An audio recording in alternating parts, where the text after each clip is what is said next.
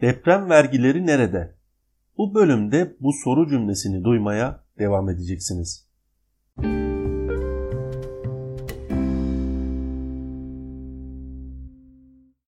İzmir Büyükşehir Belediye Başkanı Tunç Soyer anlatıyor. Bir kira bir yuva kampanyasıyla 48 saatte 21 milyon TL kira yardımı, Halkın Bakkalı kampanyasıyla da 17 milyon TL yardım topladık. Ankara'dan valiliğe gönderilen miktarsa 24 milyon lira. Evet, Tunç Soyer'in 5 Kasım tarihindeki açıklaması bu. Ankara'dan gelen yardım vatandaşın yaptığı bağışın neredeyse yarısı kadar. Deprem vergileri nerede? Bizler vatandaş olarak kendi başımızın çaresine bakmaya mecbur bırakıldık. Uzunca bir süredir durum böyle. Hastalıkta, afette, krizde, kazada kendi başımızın çaresine bakmak durumundayız. Çünkü devlet büyüklerinin çok daha önemli mesaileri var. Kameralar karşısına geçip ne kadar büyük devlet olduğumuzdan ve emin adımlarla geleceğe yürüdüğümüzden falan bahsediyorlar. Bir de bu safsatalardan fırsat buldukça afet bölgesine gidiyorlar ve e, afet zedelere Cumhurbaşkanı'nın selamını iletiyorlar. Tek ihtiyaç buymuş gibi. Bu arada halkın can, mal ve akıl sağlığını korumasına vesile olacak tüm işe yarar teklifler mecliste AKP ve MHP oylarıyla reddedilmeye devam ediyor. Mevcut düzende bu kadarına bile şükretmeliyiz diyenler var. Maden kazasından sonra göçük altında kalan yakınlarının acısı yetmiyormuş gibi iktidarın adamları tarafından pataklananlar vardı. O günleri de gördü bu ülke. Trendyolda bardak satanlara öfkelendiğimiz kadar bu kepazeliklere de aynı duyarlılığı gösterebilseydik keşke. Ama o zamanlar ekonomi nispeten daha iyiydi. Tırnak içinde canımız çok yanmamıştı henüz. Deprem vergileri nerede?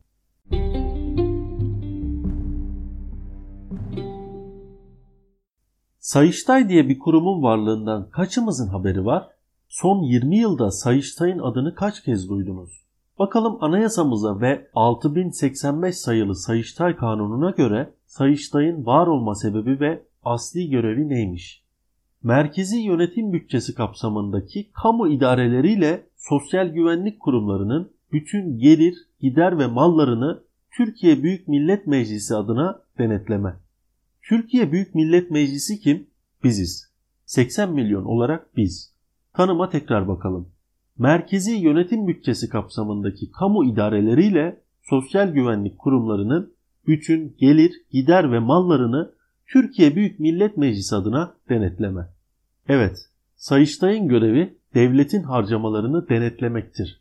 Sen topladığın vergileri ne yaptın? Hangi kurumlarda hangi harcamaları neye istinaden yaptın? der. Sayıştay görevini yapamıyor. O zaman biz soralım. Deprem vergileri nerede? Herhangi bir felaketle karşı karşıya kaldığımızda ulusal çapta yardım kampanyaları düzenliyoruz. Evet bunun insani bir boyutu var. Bağışta bulunmak içimizdeki dayanışma duygusunu güçlendiriyor. Hele böyle zamanlarda. Ama bir de girişte de bahsettiğim gibi işin başa düşme hali var. Devletten umudun yitirilmesi de denilebilir buna. Son 7-8 aydır çok net bir şekilde gördük bunu. Sosyal devlet mevhumunun ne kadar önemli olduğunu 2020 yılındaki kadar hissetmemiştik hiç. Anayasanın 5. maddesinde devletin temel amaç ve görevleri nasıl açıklanmış bir de ona bakalım. Devletin temel amaç ve görevleri Türk milletinin bağımsızlığını ve bütünlüğünü, ülkenin bölünmezliğini, cumhuriyeti ve demokrasiyi korumak, kişilerin ve toplumun refah, huzur ve mutluluğunu sağlamak, kişinin temel hak ve hürriyetlerini sosyal hukuk devleti ve adalet ilkeleriyle bağdaşmayacak surette sınırlayan siyasal, ekonomik ve sosyal engelleri kaldırmaya, insanın maddi ve manevi varlığının gelişmesi için gerekli şartları hazırlamaya çalışmaktır. Son cümleye bir kez daha vurgu yapmak istiyorum. Kişinin temel hak ve hürriyetlerini sosyal hukuk devleti ve adalet ilkeleriyle bağdaşmayacak surette sınırlayan, siyasal, ekonomik ve sosyal engelleri kaldırmaya, insanın maddi ve manevi varlığının gelişmesi için gerekli şartları hazırlamaya çalışmaktır. Özetle devletin varoluşunun nedeni öncelikli olarak can güvenliğini sağlamaktır. Mağduriyetlerin yaşandığı bu günlerde medyadan takip ettiğimiz haberlere göre devletimiz Somali'nin IMF'e olan borcunu ödeyecekmiş. KYK borcu olan milyonlarca işsiz gencin borçları ise yapılandırılacak, silinmeyecek. Bu bölümde Türkiye'deki faili meçhul cinayetlere göz atmak istedim. Geçtiğimiz hafta yayınlamayı planladığım bu bölüm e, bir takım teknik sebeplerden aslında teknik sebep de değil tam olarak. Ani gelişen bir seyahatten dolayı gecikti. Zamanlaması da biraz manidar oldu gerçekten. Zira bu son yaşanan deprem ve e, geçmişte yaşanan benzer olaylar da aslında bir nevi faili meçhul cinayet değil midir? Bunu şundan dolayı söylüyorum. Depremden sonra yıkılan binalarda bir takım teknik incelemeler yapıldıktan sonra gördük ki yıkılan binaların bazılarında dükkanların genişletilmesi amacıyla kolonlar kesilmiş. İnşa edilirken depreme dayanıklı olarak yapılmamasını falan geçtik. Zaten herhangi bir denetim mekanizması uygulanmayan, sermayeye ve arsaya sahip olan herkesin müteahhit olduğu bir ülkedeyiz. Hemen hepimiz bu adamların inşa ettiği konutlarda yaşıyoruz ne yazık ki. Diğer yandan tamamlanmış binanın ticari kaygılarla kolonlarının kesilmesi doğrudan insan hayatına kasıttır. Bakalım bu kolonları kesenler hakkında nasıl bir işlem yapılacak? Birçok faili meçhul örnekte gördüğümüz gibi şüpheliler bir süre gözaltında tutulup serbest mi bırakılacaklar? Bakalım göreceğiz. Kaydı yaptığım esnada bununla ilgili bir gelişmeye rastlayamadım. Gözümden kaçmış da olabilir. Bununla birlikte deprem vergilerinin nerede olduğunu öğrenirseniz beni de aydınlatın lütfen. Faili meçhul cinayetler detayına girmeden bu konuyu işleme sebebini söyleyeyim.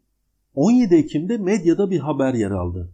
Alaaddin Çakıcı, Mehmet Ağar, Engin Alan ve Korkut Eke'nin Bodrum'da bir araya gelmesi haberi. Biz bu buluşmayı Üzeyir Çakmaktaş isimli şahsın bu dörtlüyü fotoğraflayıp Twitter'da metiyeler düzerek paylaşması üzerine, daha doğrusu medyanın bu paylaşımı haberleştirmesi üzerine öğrendik. Ee, bana derin devletin resmini çiz Abidin desek aşağı yukarı böyle bir görüntü çıkardı herhalde ortaya. İsmi geçen şahıslar hepimizin aşina olduğu figürler. Alaaddin Çakıcı'yı bilmeyenimiz yok. Geçmişte yurt dışında Milli İstihbarat Teşkilatı adına çalıştığını söyleyen mafya ve organize suç örgütü lideri. Diğer figür 90'lı yıllar bürokrasisinin aktörlerinden Mehmet Ağar. Emniyet Genel Müdürlüğü, Adalet Bakanı ve İçişleri Bakanlığı görevlerini ifa etti. Erzurum valisi olarak görevini yürütürken o dönemde firarda olan Bahçeli Evler katliamı sorumlularından Haluk Kırcı'nın nikah şahitliğini de yapmıştı. 93 yılında Emniyet Genel Müdürüyken Hizbullah'ın eylemleri için Hizbullah devlet aleyhine eylemlerden kaçınmaktadır. Örgüt üyelerini yakalamak fayda sağlamaz demiştir. Susurluk davasında da ismi sık sık geçti.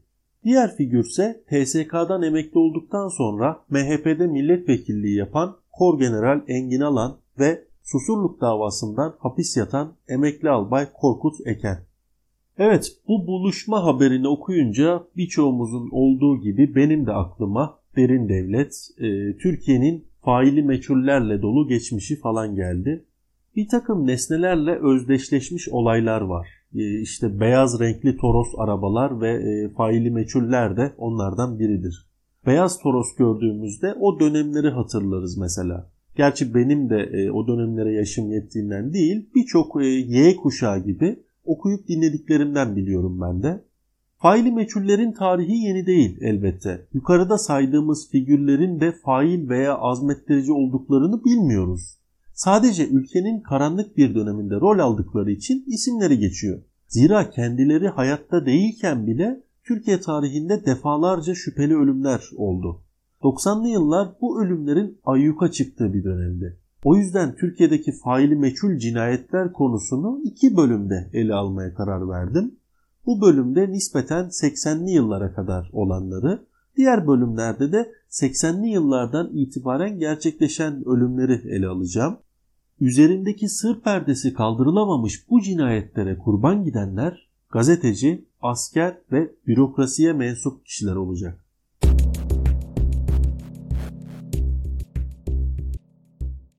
Şöyle bir geçmişe baktığımızda Türkiye birçok faili meçhul cinayetlere tanıklık etti. İşlenen bu cinayetler ya birileri tarafından üstü örtülmüş ya da arkasında birçok örgütün varlığından dolayı kim tarafından yapıldığı belirlenememiştir. Zehirlenerek, silahla vurularak, dövülerek, kaza süsü verilerek ve bomba yöntemi kullanılarak gerçekleşti birçoğu.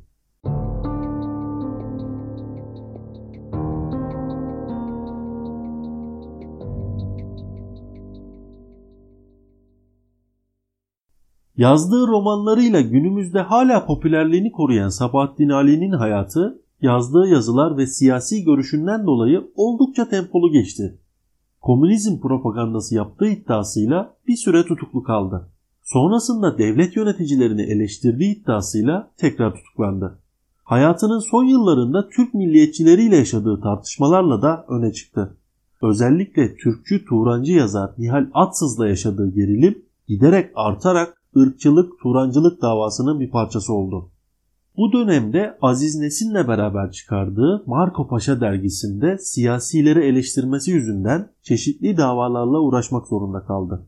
Hakkındaki davaların aleyhine seyrettiği bir dönemde Türkiye'den ayrılmak istedi ve Bulgaristan sınırını geçmek isterken kendisine kaçma girişiminde rehberlik eden Ali Ertekin tarafından 2 Nisan 1948 tarihinde öldürüldü.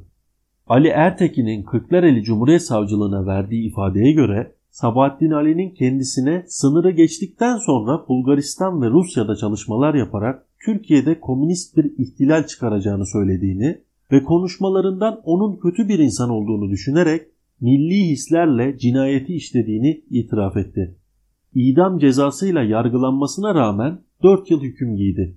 Kısa bir süre sonra da serbest bırakıldı.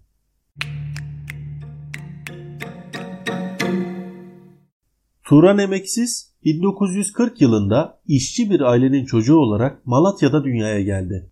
Üniversite eğitimini İstanbul Üniversitesi Orman Fakültesi'nde sürdürmek üzere İstanbul'a gelmişti. Demokrat Parti'nin üst üste seçim zaferi kazandığı, buna paralel baskısını ve şiddetini artırdığı yıllardı. Demokrat Parti'nin baskıcı politikalarına karşı protestolar başlamış, özellikle üniversiteler yangın yerine dönmüştü. 28 Nisan 1960 sabahında İstanbul Üniversitesi bahçesinde düzenlenen protesto mitingi sırasında polisin öğrencilere ateş açması sonucu Turan Emeksiz hayatını kaybetti.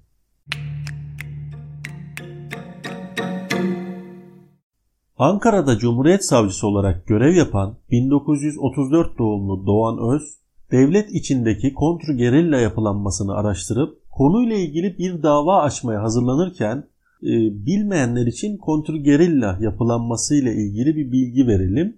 Kontrgerilla kelime anlamıyla gerilla güçlerine karşı kurulmuş bir güçtür. Bir diğer anlamı ise NATO bünyesindeki ülkelerde sol örgütlenmeye karşı oluşturulan yasa dışı örgütlenmenin Türkiye'deki adı ve e, ayağıdır. Sol örgütlenmeye karşı oluşturulan bir yapıyı elbette Amerika fonlayacaktır. Evet, Doğan Öz başlatacağı büyük soruşturmanın ön çalışması olarak kısa bir rapor hazırlamıştır. Raporda kontrgerilla hakkında şunları ifade eder. Şiddet olayları anarşik eylemler olarak nitelendirilebilecek kadar basit değildir. Amaç demokrasi umudunu yok etmek, onun yerine faşist düzeni gündeme getirmek ve bütün unsurlarıyla yürürlüğe koymaktır. Böylece ABD ve çok uluslu ortaklıklar Orta Doğu sorununu büyük ölçüde çözmek amacını gütmektedirler. Bize göre bu sonuca ulaşmada CIA, kontrgerilla gibi gizli örgütlerin yönlendirmesi vardır. Bu örgütler devlet aygıtını geniş ölçüde kendi amaçlarına uygun şekle dönüştürerek demokrasi düşmanı akımları iktidar yapmayı öngörürler. Bu sözler şehit edilmeden önce Doğan Öz'ün hazırladığı raporda yer almıştı. Türkiye'nin şehit edilen ilk savcısı olan Doğan Öz, 24 Mart 1978'de evinin önünde aracına binmek üzereyken katledildi.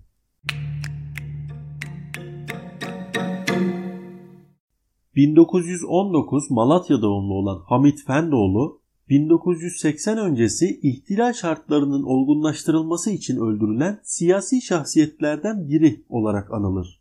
Fendoğlu, Malatya'da seçilen ilk sağcı politikacıydı. 60 darbesi sırasında Menderes'le birlikte Yassıada'da yargılanıp 3 yıl 6 ay ceza aldı. 1965'te Adalet Partisi'nden Malatya milletvekili seçilen Fendoğlu, meclisin renkli ve kavgacı simalarındandı. Malatya Belediye Başkanlığı yaptığı dönemde 17 Nisan 1978 tarihinde kendisine posta yoluyla gönderilen bombalı bir paketin elinde patlaması sonucu gelini ve iki torunuyla birlikte Malatya'da hayatını kaybetti. Faili meçhul cinayetlere kurban giden Malatya'nın eski belediye başkanı Hamit Fendoğlu bombalı paketle öldürülen ilk isim oldu. Evet, faili meçhul cinayetler konusunda ilk bölümün sonuna geldik. Diğer devam bölümünü arayı çok fazla açmadan önümüzdeki hafta yayınlamayı planlıyorum. E, sayfamızı takip edip ve e, beğendiğiniz bölümleri paylaşırsanız mutlu olurum. Bir dahaki bölümde görüşmek üzere. Hoşçakalın.